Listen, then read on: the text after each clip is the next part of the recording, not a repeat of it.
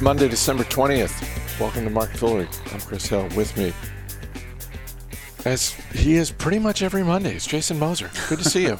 Good to see you. Um, we're going to talk about Spider Man because the numbers are ridiculous. The box office numbers are ridiculous. But for, we have to start with the deal of the day, which is Cerner, the medical records tech company. Cerner is being acquired by Oracle. This is a $28 billion deal, all cash. I never thought of Oracle as being a healthcare tech company, but I guess we kind of have to now, don't we? yeah, I suppose so. I mean, it, it antitrust, I guess regulators will, will, give it a look, I'm sure. Um, I mean, it's not a small deal by any means, but in the context of what Oracle does, I, I mean, I, I, don't see any reason why this deal wouldn't go through. It does seem like. Um, I, I, understand it's a very large market opportunity in, in Cerner, and, and it's a company geared toward where the market really needs to go and widespread electronic healthcare record adoption and and that's that's what Cerner is of course known for. I mean, they they automate and digitize medical records. I mean, this can help with um, avoiding unnecessary tests and medications. I mean, it can help clinicians av- avoid errors. It can suggest treatments. I mean, it really can help maximize efficiency in the healthcare space. And uh, at around a $25 billion market cap or so, I mean, clearly the business has, has done something right to this point. Um, the deal seems fairly reasonable. I mean, it, it's not, you know, with Cerner, you're not looking at one of these companies that that doesn't have a PE because it doesn't have any E. I mean, they actually make money and they generate cash and a good bit of it, which is encouraging. Um, uh, very attractive margin picture, 80% gross margins with this business, um, and they can realize a lot of a lot of cost savings down to the bottom line. And so I think with Oracle, this is a nice way to diversify the business a little bit into a very reliable uh, market opportunity with with plenty of tailwinds. I think.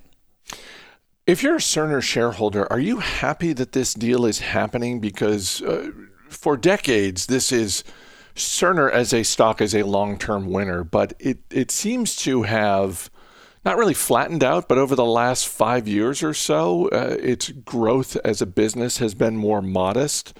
Um, but it's not to say that, you know, look, you and I have talked about plenty of acquisitions where if you're the shareholder of the company being acquired, you're popping champagne because the road ahead was looking brutal as a standalone company. That doesn't seem to be the case with Cerner, but I get that the growth has sort of tapered out. Yeah, I mean, I think you really keyed in on, uh, for investors at least, the biggest issue with Cerner today. It is it, growth is definitely slowing down. I mean, it, it's it's not a it's not a business that I think. Um, I mean, it's not the only one that does what it does, and and and certainly healthcare can be very challenging just from a regulatory perspective. Um, not only from a nation national perspective, but also when you consider all of the states. I mean, healthcare is just a very convoluted uh, market filled with a lot of red tape and challenges there. And so, I mean, I think as, as a shareholder for Cerner, I mean, I'm, I'm not, I've never have been. I, this probably, I, mean, you, you, probably kind of think, eh, all right, maybe this is the best case scenario. I mean, you're right. It's it's it's been a winning investment.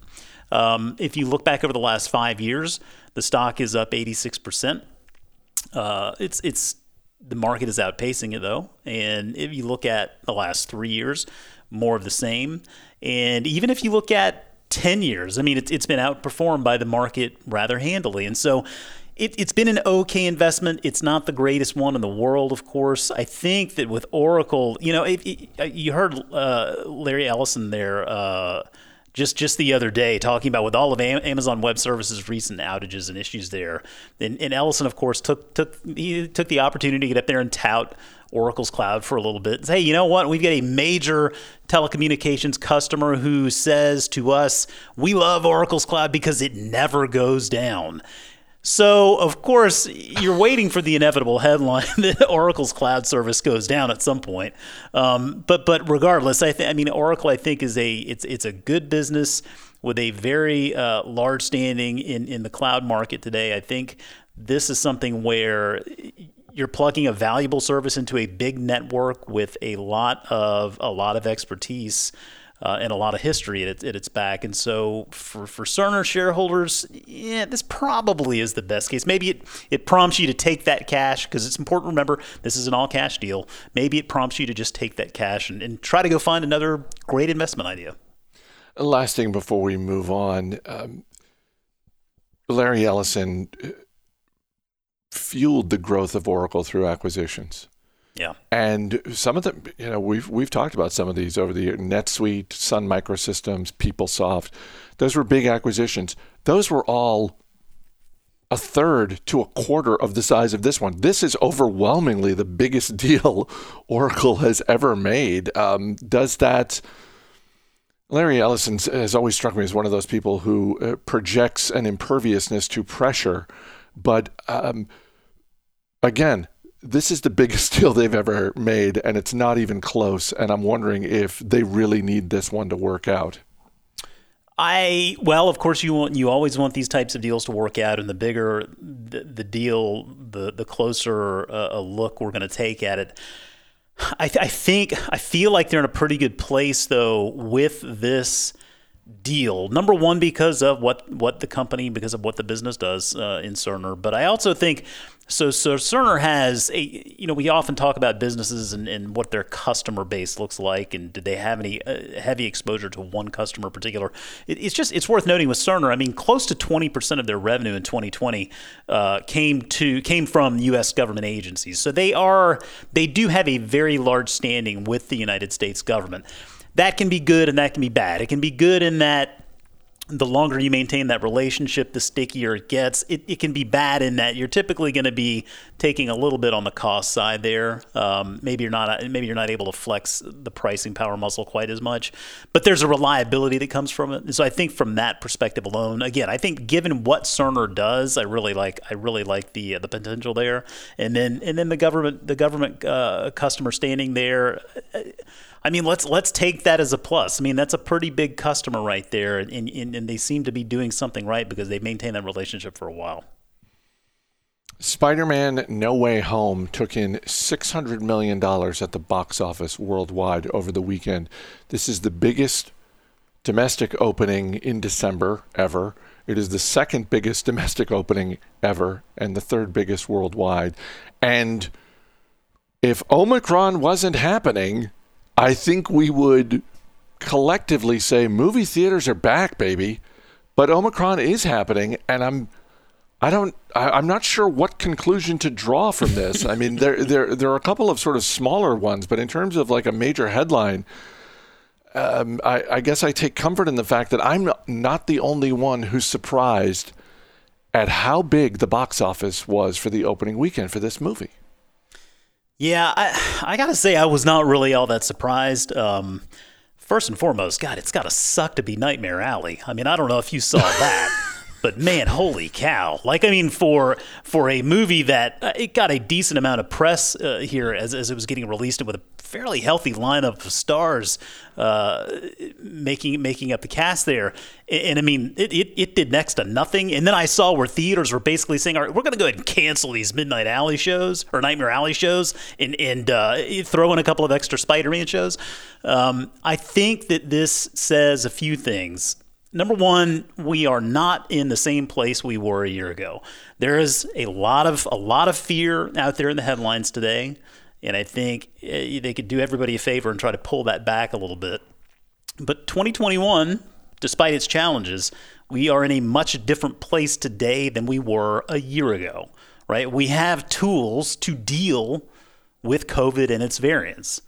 And, and so that's one thing right there. I, I think that because of those tools, I think that folks are assessing risk a little bit differently today. I know I certainly do, and I think a lot of people do. I mean, we're seeing uh, for all of these companies that continue to postpone going back to work, eh, there are 10 more companies that are out there doing business today. Uh, all it takes is going around and you can see. I mean, the, the, the country is still open, businesses are still open, people are still out there uh, getting stuff done. And I think a lot of that is just because we, we have a, an arsenal of tools today that we didn't have a year ago. And that's, that's causing people to assess uh, the risk scenario a little bit differently today which I think resulted in you know, a lot of people going out to the theaters because they saw uh, uh, there was a movie that they really wanted to see, right? And so the other lesson really goes to show you the value in that IP. Uh, we talk about it often with Disney and Marvel and all of these franchises that have this this the, the, this IP that lives very long lives and it, it, allows them to branch out and tell other stories with different characters and, and it can really go on for long periods of time. Um, so I, I listen. I, I, think it's great to see people getting out there, uh, feeling like they they can go do more things. Uh, it, it's going to be a little bit like real estate, right? Location, location, location. It's a little bit different where you are uh, in the country, and so some places people might feel safer than others. Uh, but generally speaking, um, it, it's nice to see, and hopefully, uh, we'll we'll see more of that in the new year. You mentioned uh, intellectual property, and I think the the smaller headlines out of this story are with Sony and Disney, and in the partnership that they have around this franchise, but also just um, Sony getting a win, um, and uh, Disney. Look, this is one of those things that isn't really tangible, and yet uh, there's a tendency to think, well, this doesn't matter, but it kind of does um, in the sense that every company is trying to tell a story about itself. And when the media narrative, fairly or unfairly, is different than the story the company is trying to tell, uh, you know, then they have to spend time and energy and resources on that. And I think in the case of Disney, there was a, a narrative going for at least a month or so of boy, they they really seem like they have hit the wall in terms of the content, in ter- certainly in terms of the tangible growth to Disney Plus subscribers, that sort of thing. Again, this is uh, maybe a short term thing, but uh, a win like this, um, you, you got to be happy if you're Disney to be able to tell this story.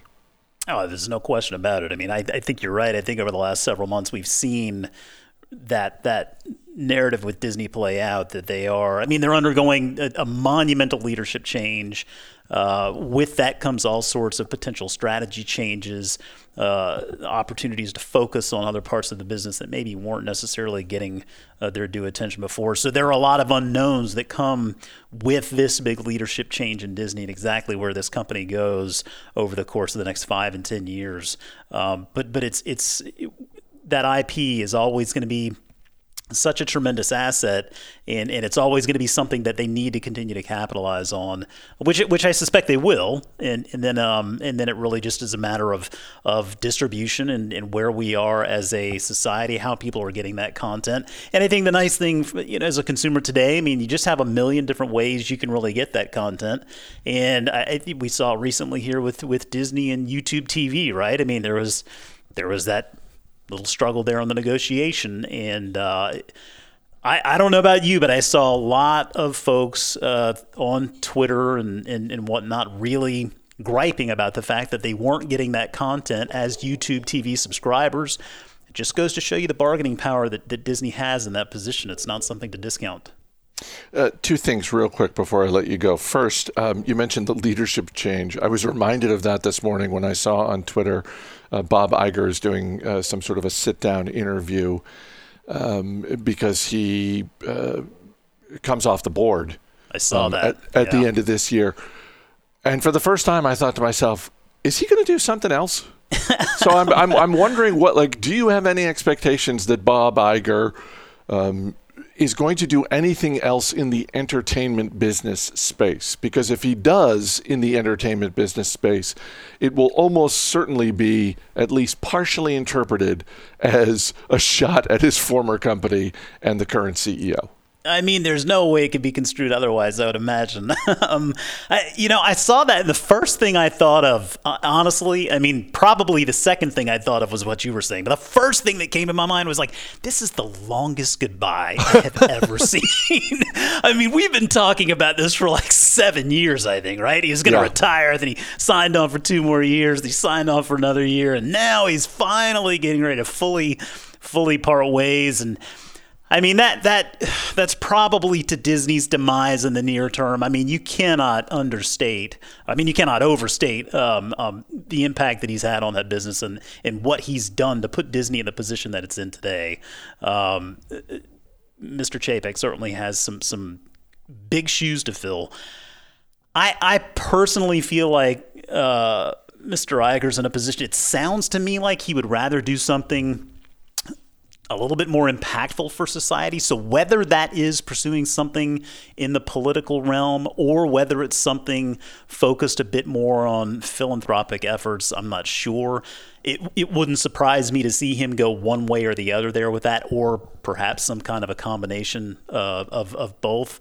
But yeah, I, I would be surprised if, if he decided to jump back in and try to do something – um, in the media space building something back up. But, you know, by the same token, I'm sure there are a lot of folks in that space that are thinking, hey, man, it wouldn't be such a bad idea to get, you know, either on our board or in the executive suite for uh, our business. So, so maybe that maybe there's some folks out there trying to uh, entice him to stick around. This is not the last episode of Market Foolery before Christmas, um, but we are going to be off tomorrow.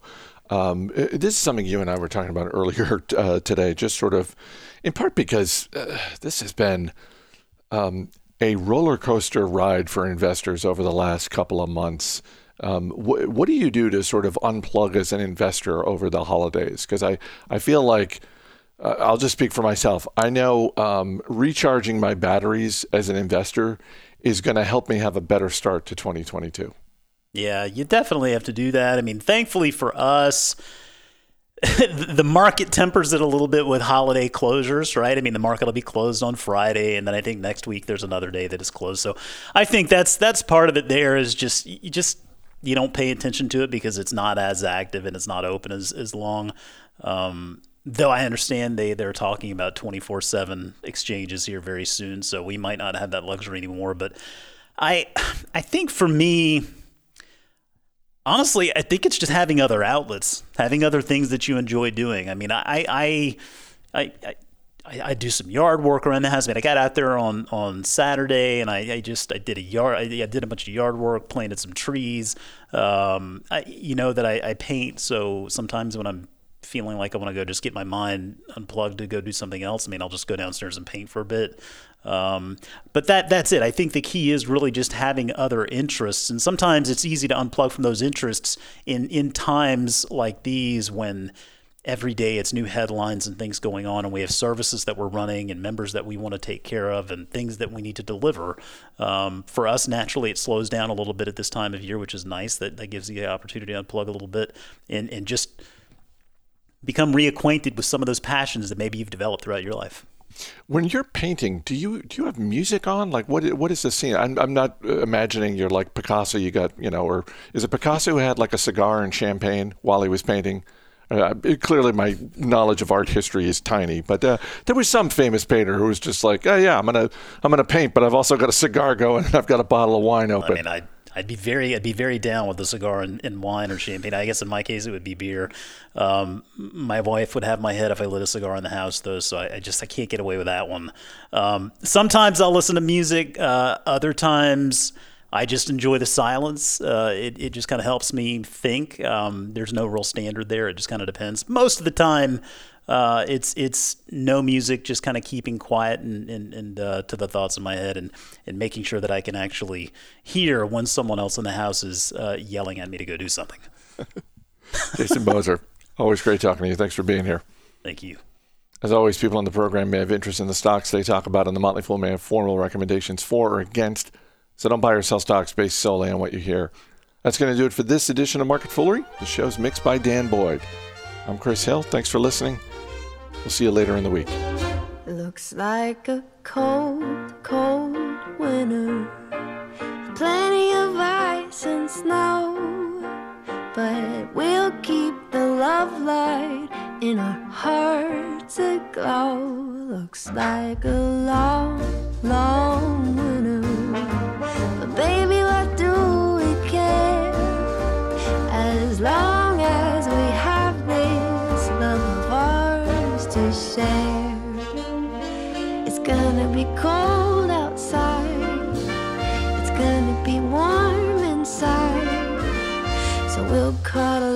Cuddle out